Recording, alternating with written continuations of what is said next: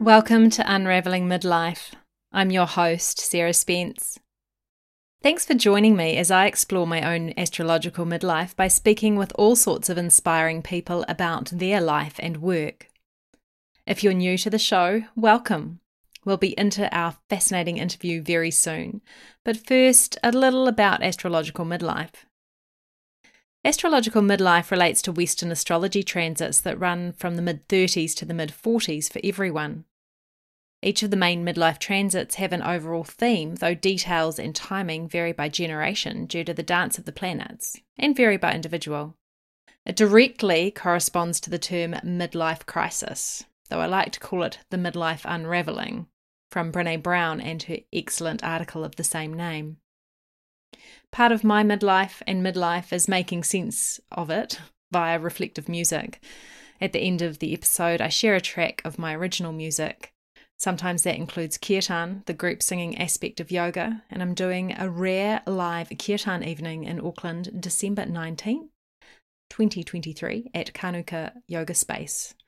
And that's a chance to sing together live. Maya Nova, today's guest, is a former ordained Buddhist nun and is now a successful mindful leadership coach as well as a daily meditator.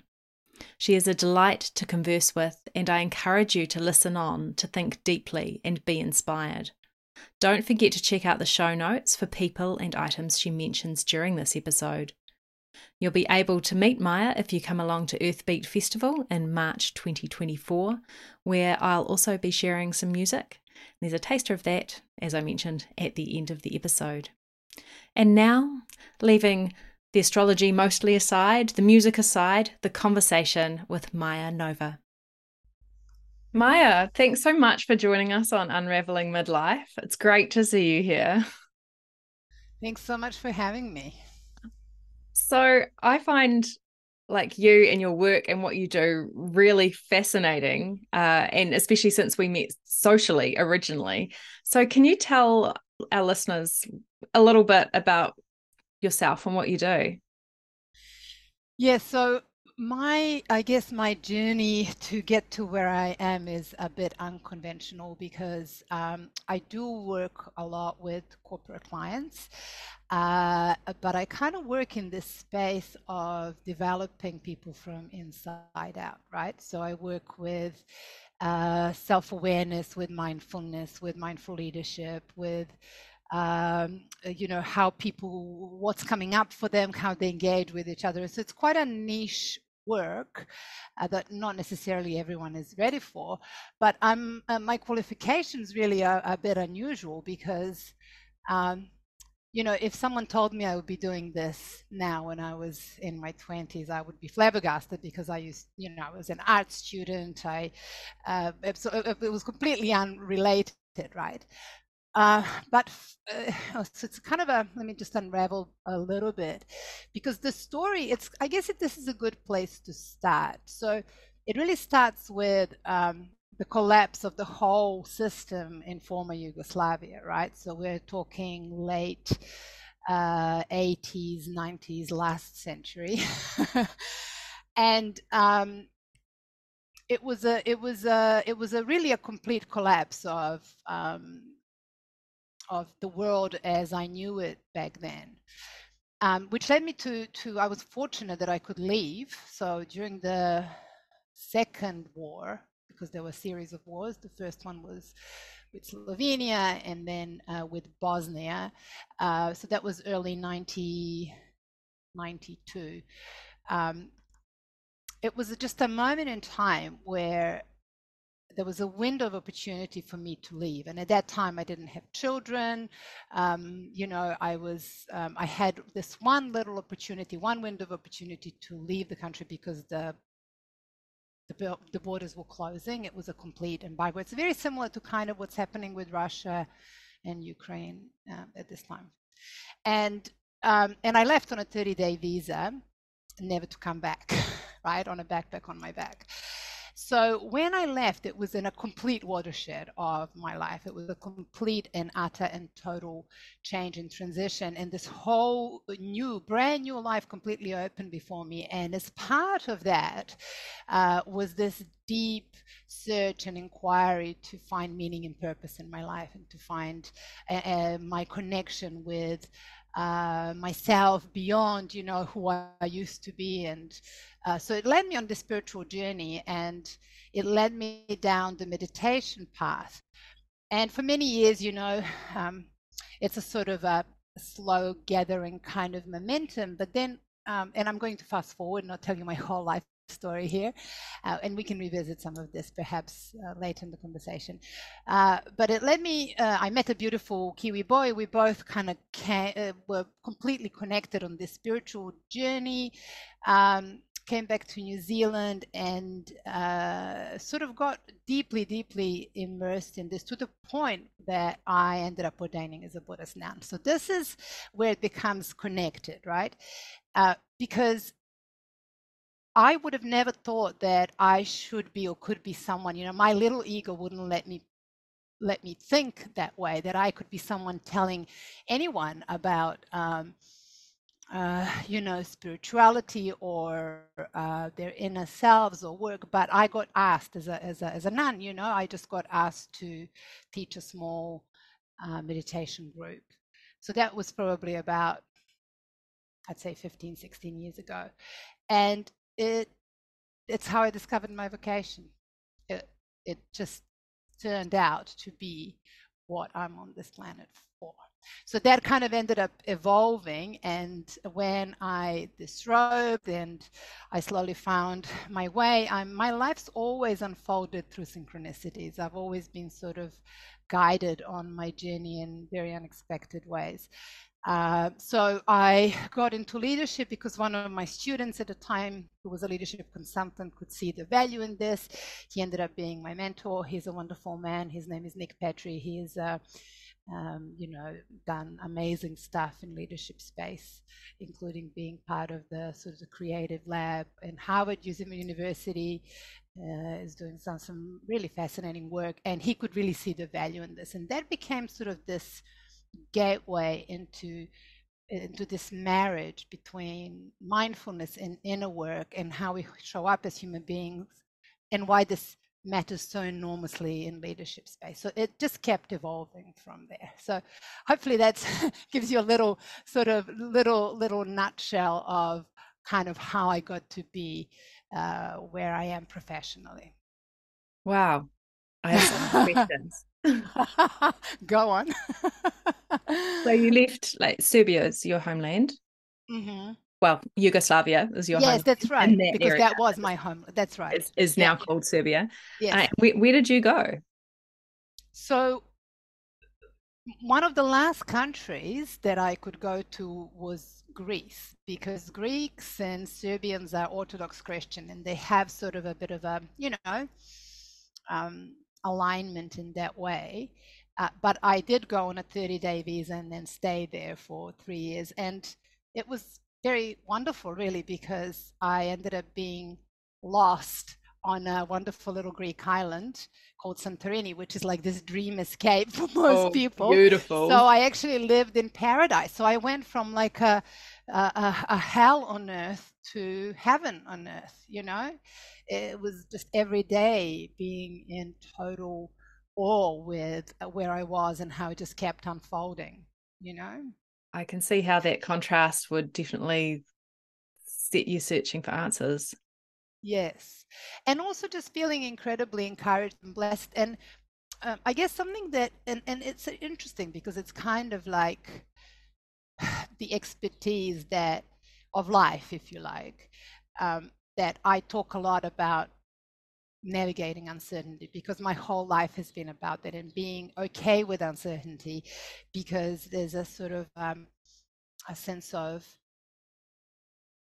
a, a, trust in the unfolding when we are anchored uh, with our purpose or vision or hopefulness you know with when we are anchored in the essence of our being there's not so much fear anymore because things have magical ways of unfolding. So, uh, one month and into the next month, and then this opportunity came, and that opportunity came, and before you knew it, uh, I could find way of sustaining myself, which is a whole other story. How I managed to, you know, I developed a tiny little business painting local uh, signs for for tavernas, and and um, my my boyfriend at the time was uh, basking and playing the guitar, and it was this very sort of carefree, beautiful way of of, of life. But it just kind of carried us carried us through. So this this idea that we can thrive uh, in uncertainty, and the closer we are to the present moment, the less fear we have about what the future brings, and magical things happen because we're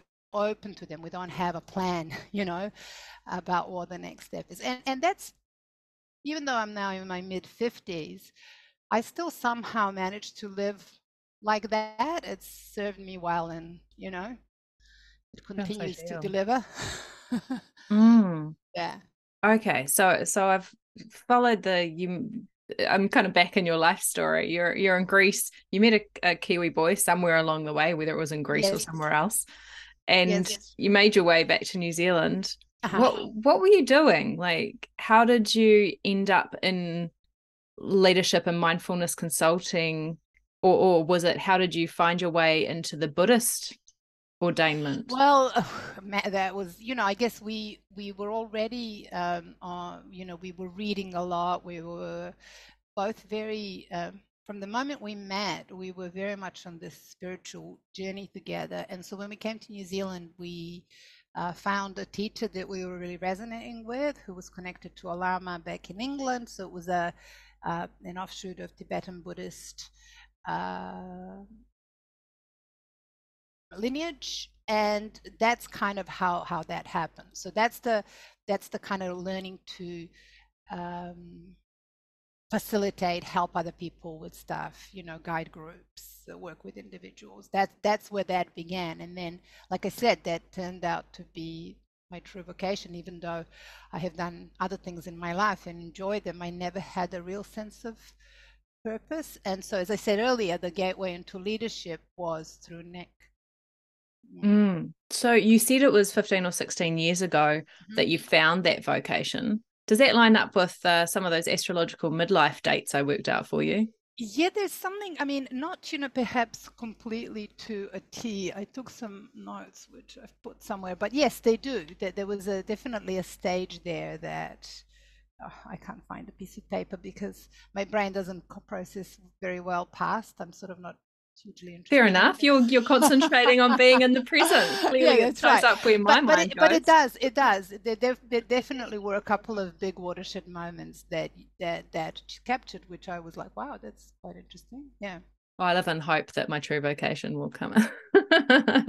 well, it's interesting, isn't it, that that's um, harder to find than you realize, and I think it's potentially a few different reasons. You know, one of it is how we get conditioned I mean, my kids are now in their one is 24, one is 22, and I watch them and their friends, and how you sort of, um, you know, it it kind of just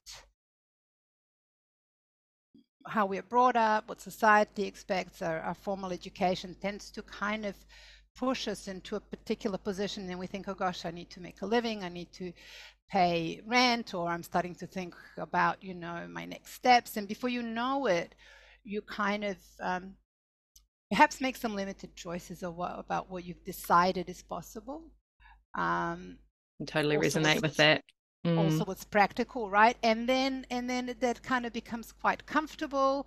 And then, of course, we have certain responsibilities attached to that, and so we end up settling in some ways, you know. So there is, um, uh, I mean, I was very fortunate, and to to be fair, though, I was in my mid 40s by the time this happened, right? So it didn't happen you know, off the bat.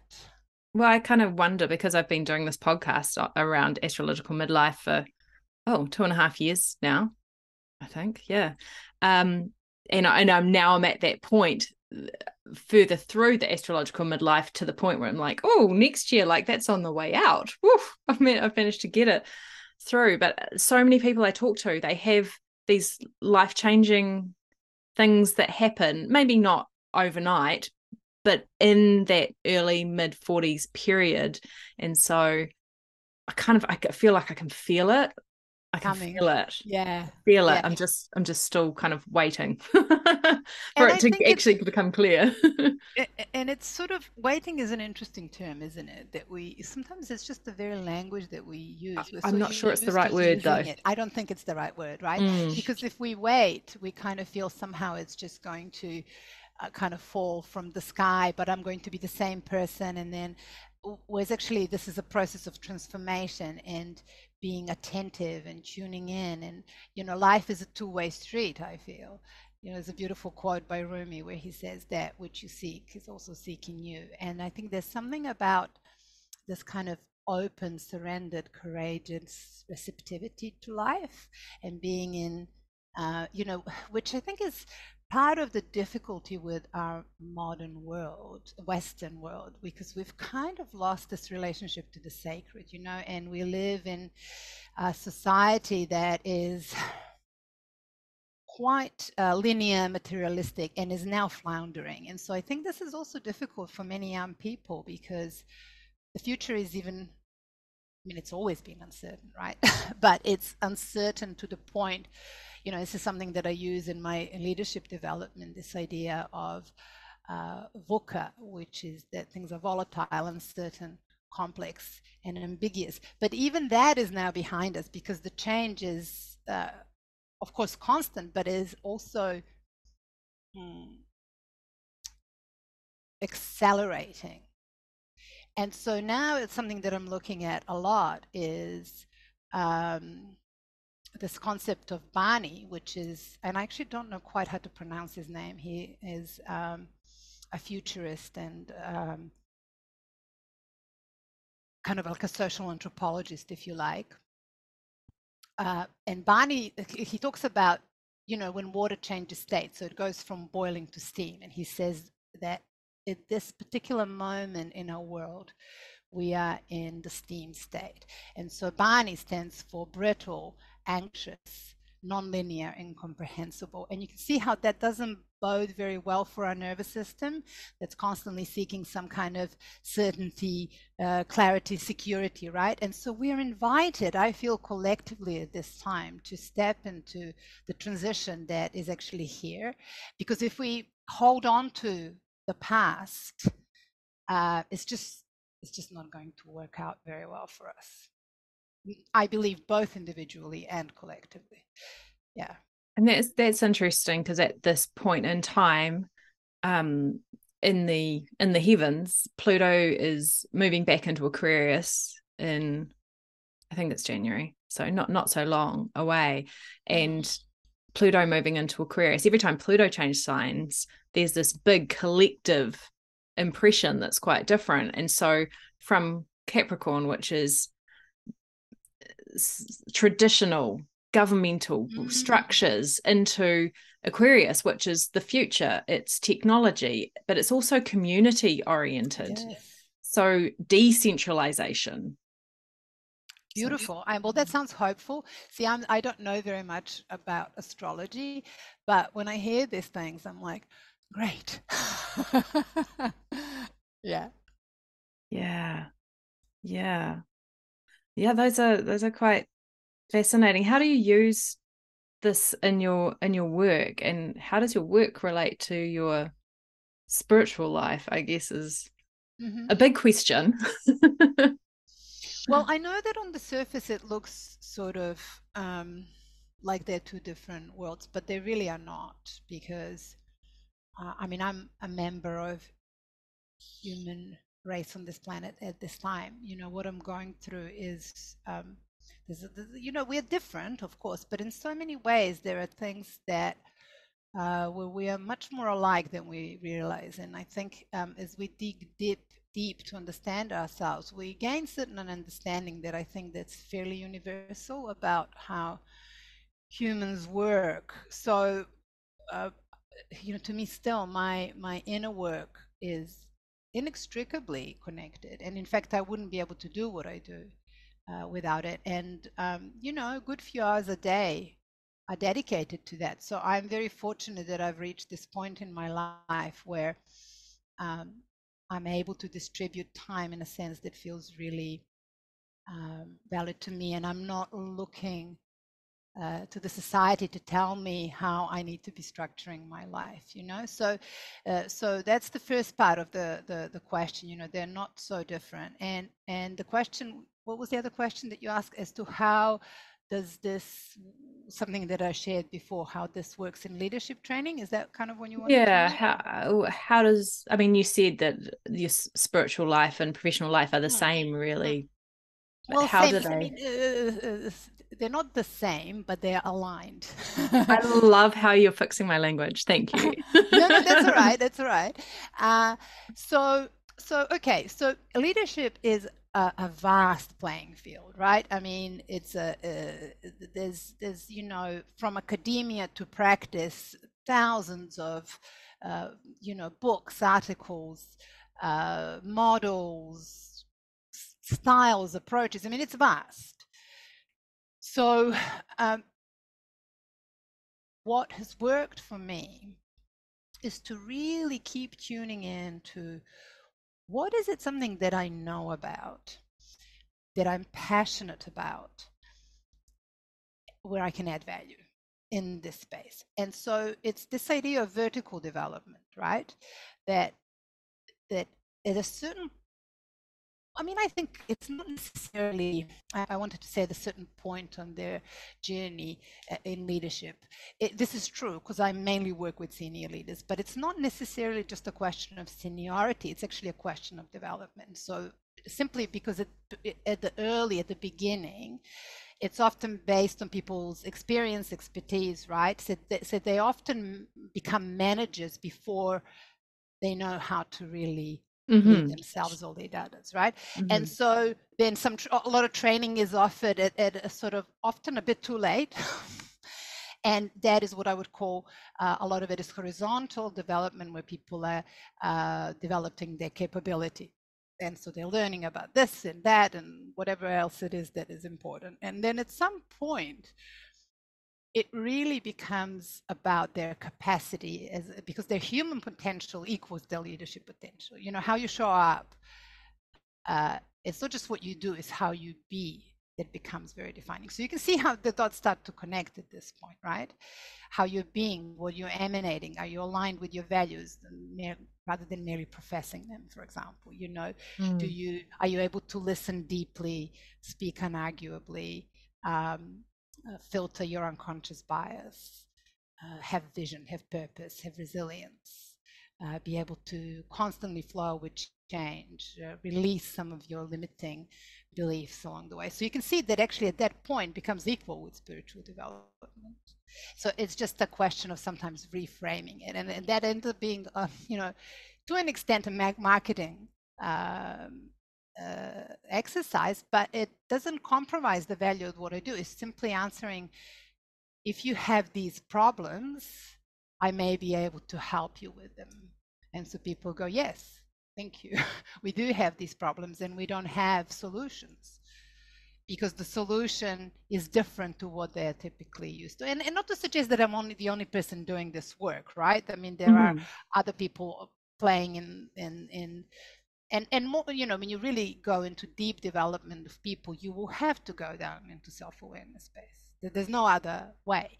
But it's just that happens that that is my sweet spot. That's my zone of genius. That's where i spend time and what i'm passionate about. And of course i'm a work in progress myself so i'm constantly learning you know? And so because i'm constantly learning i have this contagious passion about this that people and and it's relatable right? Because i'm i'm learning from being human.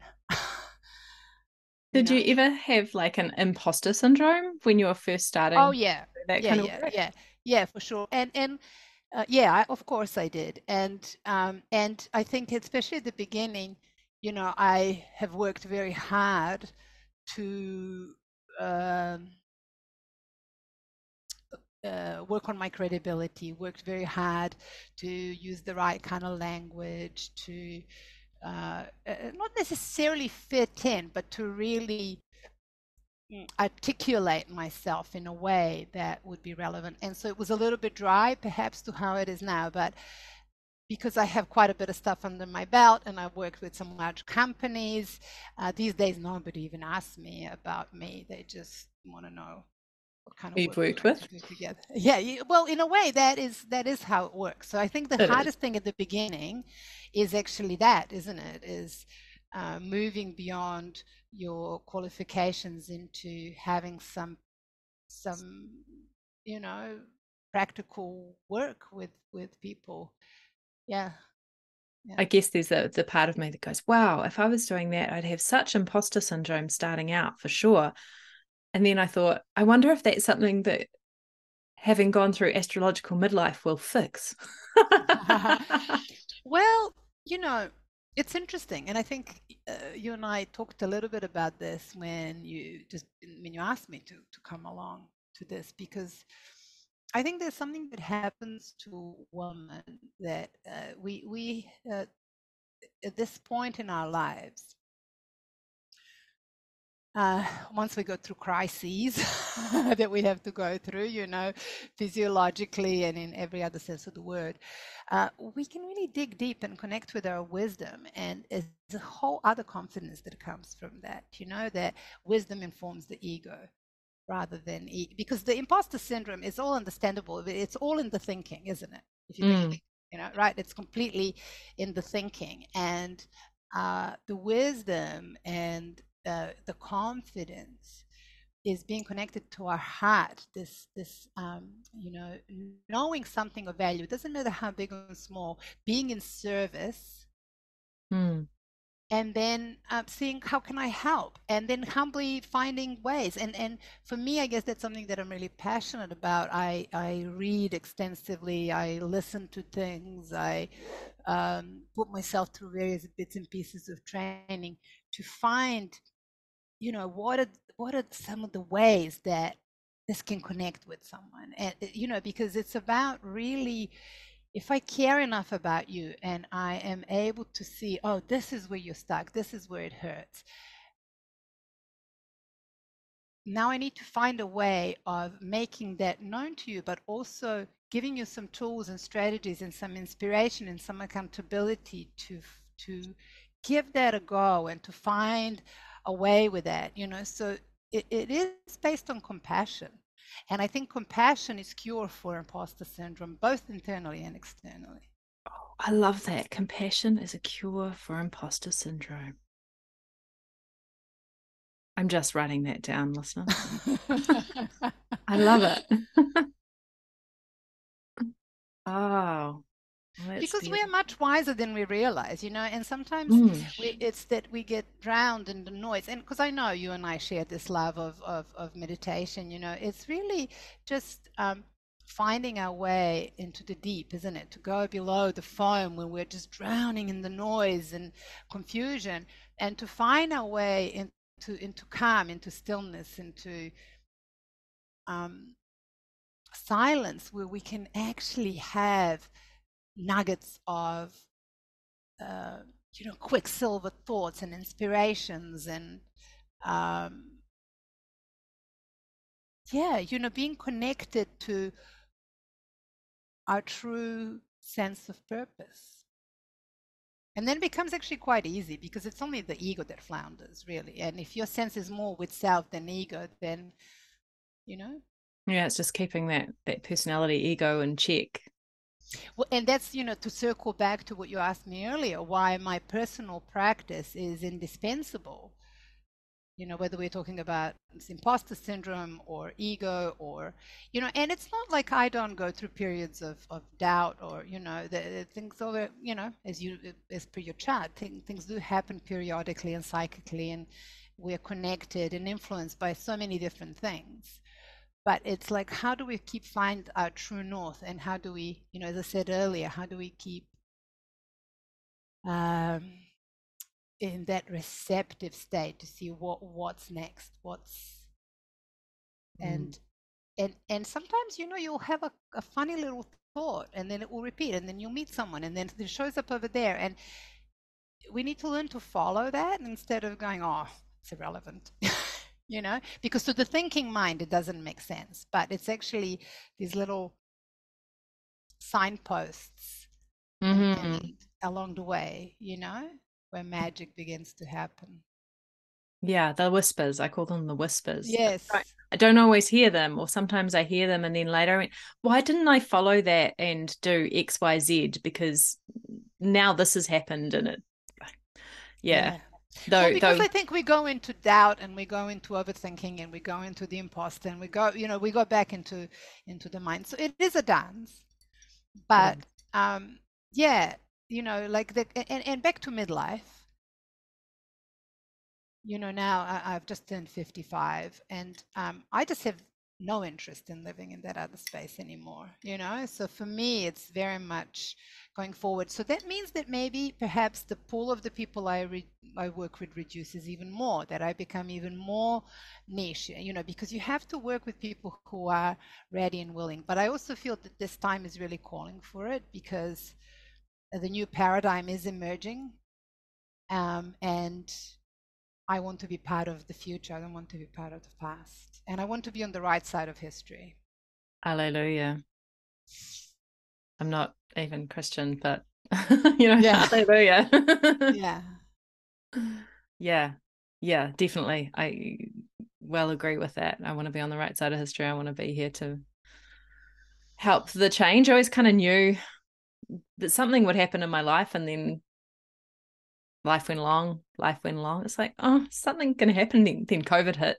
Oh, something happened. It wasn't really exactly what I kind of thought might happen, but um, But Life's look, definitely here we are changed. having, but here we are having this conversation, and something has happened because you are initiating these conversations and you're Mhm. talking with people um, about things that really matter, and and that is part. You know, like I don't think it's. I think good to not have naive ideas about how transformation happens. You know, because I mean, I lived through a collapse of a society only to be replaced by another one. You know, so. Um, sometimes you know revolutions this idea that that, that you know will replace the systems I, just don't quite believe in that anymore but i do believe in evolution i believe in transformation i believe that um, we can become these little islands of sanity and that in these types of conversations we connect and something is different in the world. You know in a little way and then maybe in a bigger way. And and it's not up to any of us you know. We have a natural sphere of influence and for some of us is maybe tiny and for some people it's huge. But it doesn't matter i feel because as long as we keep showing up. You know i'll tell you something. There was a story that i heard by julia butterfly hill. I don't know if you've heard of her. So she was an activist. And um, this is this is quite some time ago now. She uh, there was a logging thing going in in an ancient red uh, redwood forest. And her and a bunch of other activists made these platforms high up in the trees uh, and they just basically lived up there because they I couldn't cut the trees right? Mhm. so this the, one of them was julia butterfly hill and then at one point these enraged log, these enraged loggers came and actually cut the, one of the trees and one of her uh, friends died. And she was curled up on this tiny little platform on the tree thinking i can't go on you know this is there's no hope and then it was almost like you know when we talk about this little quiet voice that we can hear and, and she had this insight. And this has inspired me really ever since i've heard it and continues to inspire me this idea that as long as you have hope in this moment hope is alive in the world. As long as you have wisdom in this moment wisdom is alive in the world. You see what i mean? So there's something about we always think about scale but actually it's a quality it's not a quantity. There's a question of consciousness. And if we then begin to dig deeper beyond just individual mind and understand that we're all connected then as one person transforms something shifts in the field. So you know uh, this is you know questionable perhaps but it's something that i it does give me hope because it gives purpose and meaning to my life you know and what i can do and i can do a lot here i can't do a whole lot out there Hmm. Yeah, the only thing we really have control over is ourselves. Yeah, our mindset, our thoughts, our perceptions, our choices, habits. And there's a lot of work to be done here. Because, you know, a lot of the time, I think when we think about changing the world, um, we have to really be mindful that if we don't resolve um, our own ignorance and our own fears and our own hatred and our own limiting beliefs, then we will bring that to the whatever next thing is that we do out there. So revolutionaries would do well to take heed of this. I would say so. Some, you know, I ran into a friend in the supermarket because I used to be, you know, it's another thing I haven't mentioned, but I used to be really involved in um, environmental activism. Environment's always been very, very close to my heart. And then uh, at one point, I made a conscious decision to, for the very reasons that we talk talking about, to uh, kind of refocus on myself. So I ran into this friend, and he said, he asked me, "Oh, so you're still doing activist stuff?" Then I paused, and I thought, "Do you know what? I actually am. I'm a spiritual activist." oh, I love it. spiritual activism.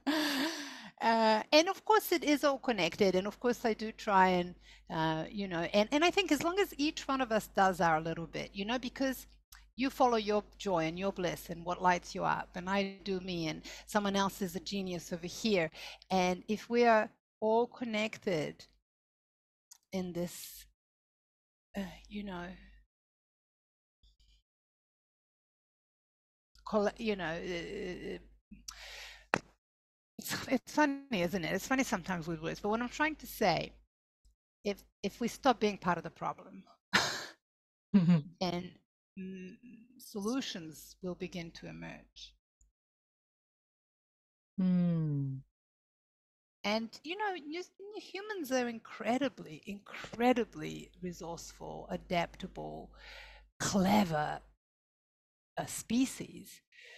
Um, and I'm just going to I'm going to keep weaving here if this is working for you. Um, mm-hmm. But you know, um, that's also one of our biggest setbacks. I have recently kind of gone right back into deep ecology and something that you and I talked about earlier because I really believe that this intersection, this vertical dimension of of self, uh, once we really go beyond the mind, we realize we are ecological beings. And so I've been doing a lot of listening and thinking, and uh, I came across uh, a great guy who is a social philosopher. His name, name is Daniel Schmachtenberger. What a name, eh? Schmachtenberger. Uh, and something he said really captured my attention. He said, human intelligence devoid of wisdom is cause of the cause of the meta crisis we are experiencing. Mm-hmm. And that is that right there, that right there is everything. So you know, sometimes we're too clever for our own good. We'll invent um, an atom bomb, but in the process, create this, mm, you know, death and suffering for right? years and generations, and, mm. and the fear that's looming over us, and the imbalance of power, and so on. And and you you know you can you can look at that in so many areas, you know, where we've developed AI, but we haven't worked on ethics. So now we find ourselves in this unprecedented situation, you know.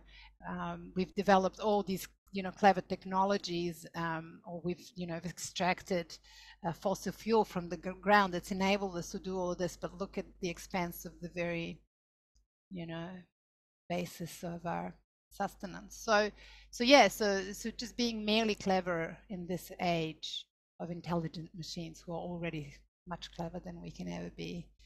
It's just not going to do it, is it? Well, with Pluto just kind of heading into Aquarius, it's like we ain't seen nothing yet.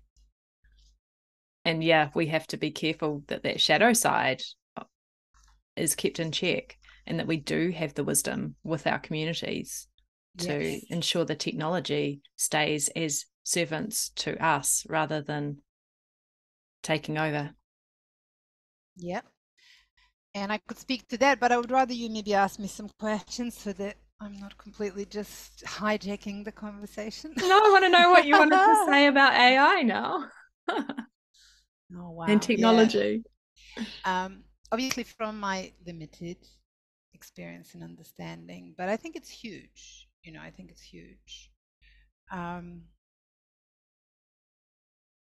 again, I think a lot of it stems from so much cleverness and so much excitement and also greed, you know, that we have unleashed something that is completely unregulated um, and that is ethically really problematic with, with these large language programs that you know um, that are uh, open source you know that anybody can can use them uh, if they're you know and if their agenda is not good. I mean it's incredibly it's quite frightening. Um, but also, you know, the fact that um, I hear what you said there because I think we are the parents of AI. You know, it's not the AI that's the problem; it's the humans that are the problem.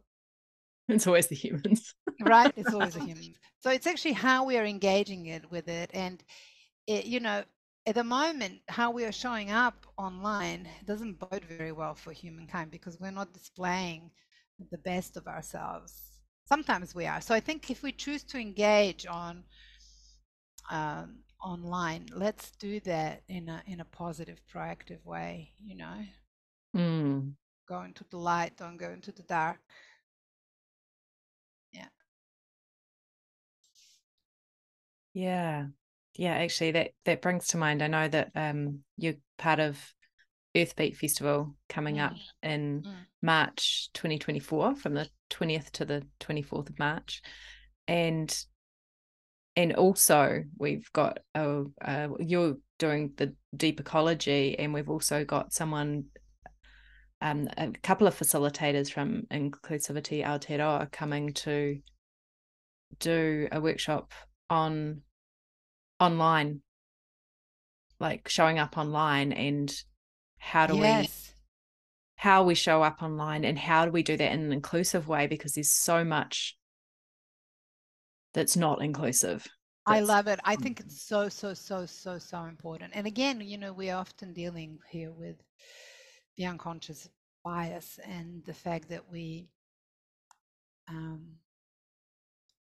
can, it feels sometimes bring our shadow selves without consequences that we would normally experience in um, real human to human interaction. So, yeah, I'm really glad to hear about that. And I'm super excited for this opportunity to do this deep, deep, deep ecology work because of everything that we've talked about, you know, that the transformation begins here and that as we feel and access our ecological selves, um, then we begin to, um, you know, wake up out of the dream of separation. And a lot of what I still see in the ecology space still comes very much from this paradigm, trying to make changes out there. And science is still very sort of, you know, heroic and masculine and uh, fix it kind of thing, whereas we need to be actually informed. And so uh, the deep ecology has feminine qualities. It's connected to ecofeminism, but also is quite a keen and aligned with the way indigenous people um, exist on this planet. And I think that's all going to be in the mix of this new, new, new birthing, you know, of how we show up as what would it, what, you know, to, and to be more in the imagining of the new than what all the reasons why things are the way they are and why they can't be different. You know, what would um, what would a truly evolved, um, awakened, spirited, wholehearted, uh, cooperative civilization of human beings look like on this planet? Mm. Yeah, and to begin to embody that, yeah, in the here and now, you know. Um, yeah, it all connects. It really does connect. You know, a lot of the work that I'm doing personally at the moment, and it's changing all the time but I'm really listening to a lot of Dr. Joe Dispenza's work, and uh, because I've been dealing also with some physiological changes, you know, speaking of midlife. um, but that we, you know, um, can't be defined by our old uh, body mind manifestation you know that we need to begin to release that and and find a way, a way into the emerging future and so i think a lot of the workshop that will be really about that it will be uh, really more about this vertical space but understanding that it's inseparably connected with um, what we perceive to be the world out there mm. Mm.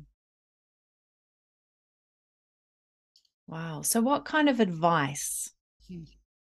might you have for someone like me going through astrological midlife, which could equally be applied to anyone, I suppose? So, as I said earlier, I'm I'm not going to talk about astrology because that's not my zone of genius. But you know, you may be able to connect the dots somewhere along there. Like it's quite, I find it quite heartening you talk, you know, you shared about uh, moving into the age of Aquarius and what that might mean. Um, but yeah, just from, I can only really speak from my experience so far. And, and the sort of deep, honest conversation I have with other women going through this. Um, it's connecting with our feminine and our feminine has been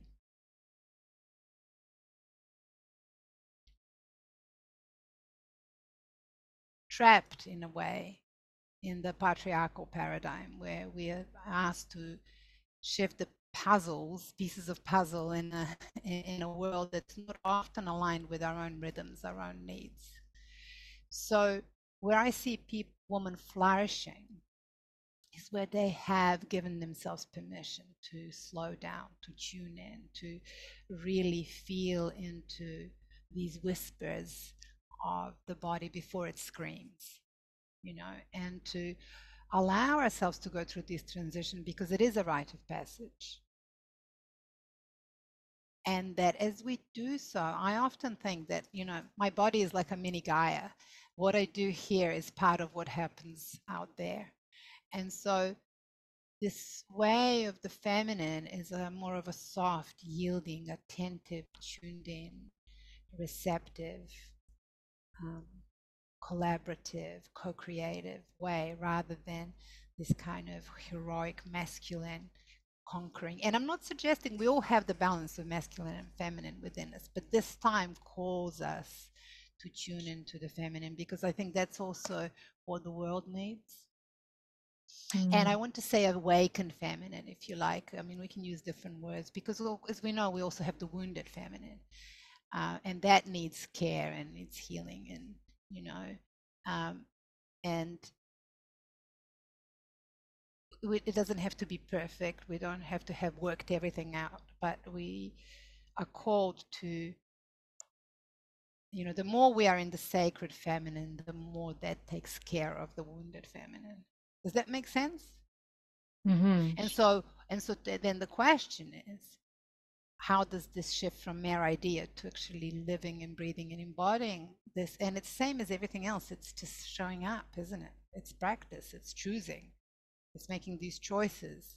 And uh, if we don't yet have a practice, then looking where can I get some guidance? Where can I get some inspiration? And I'm really big fan of, um, you know, tiny habits. We don't, you know, because it can all feel incredibly overwhelming. We feel, well, I'm here and I need to somehow get over there. And that is just paralyzing. And I think for a lot of people, uh, it can be sort of either a denial or a sense of too hard or finding excuses or, you know, but and this is to connect us a little bit back into the, the left brain stuff, you know like work um, of uh, James Clear, who wrote the book Atomic Habits, which is based on a whole lot of research done in Stanford University by B. J. Fogg and other people, where there's a very clear correlation because we, uh, you know, we need to rewire our brains. And so that happens through consistency, and it happens actually in tiny increments. So, what would five minutes a day look like? You know, but mm-hmm. do it mm-hmm. consistently and and not giving up before we experience that change in state you know? So there's so many modalities and they're different at different times of the life you know? Like at the moment i need more energy so i'm doing quite a lot of breath work you know? Um, it, it just depends. What is it what is it that your body mind needs to come into a balance and equilibrium? And you know um, also taking care of the body with the right kind of you know we know it's simple things. It's sleep nurture move. It's like not not complicated. But what mm-hmm. gets in the way is that we have all sorts of conflicting priorities and things like that. So to me it's like well what's going to inspire you to begin to live the life that you want tomorrow in little ways? To have moments where it feels like okay this is it. I could not be any more fulfilled than i am right now rather than oh i'm, I'm not fulfilled and fulfillment needs to come in the future you see mm-hmm. Mm, so many words of wisdom. How can people find you? Um, well, I don't. I'm not on social media at the moment for uh, you know for a bunch of reasons. I sometimes um, pop in, so so not the usual channels. Um, my website is also a tiny bit out of that, but I will respond if anyone gets in touch with me via there. So my website is mindbalance.co.nz. Uh, and there's all my contact details. Uh, but where I kind of share my stuff is on LinkedIn because I work in the corporate. I also will be uh, at Earthbeat doing this workshop. Um, I occasionally do a few public things. I have a little meditation that gathers weekly meditation group, but it's a, um, so it's a bit of a closed group. But if people feel called to be part of something like that, they would be welcome to give it a go to visit. Get in get in touch by yeah, so there's ways. website. Yeah, so website, LinkedIn. Uh, feel free to you know flick me an email, a text if you want to have a conversation. I'm available. That's great. Or or just come along to Earthbeat Festival. Yeah, exactly. It, which is which is my favorite, you know, favorite New Zealand uh, summer festival. It's just got such great kaupapa and um, it's going to be amazing and it's very joyful. And I think these are sometimes experiments, right, in these temporary communities of how we come together mm-hmm. to get a feeling for what it's possible. And so I think they are both enjoyable but also quite inspiring and give us a, a sort of a little blueprint of something that's emerging. Thanks so much, Maya. It's my joy. Thank you so much for having me.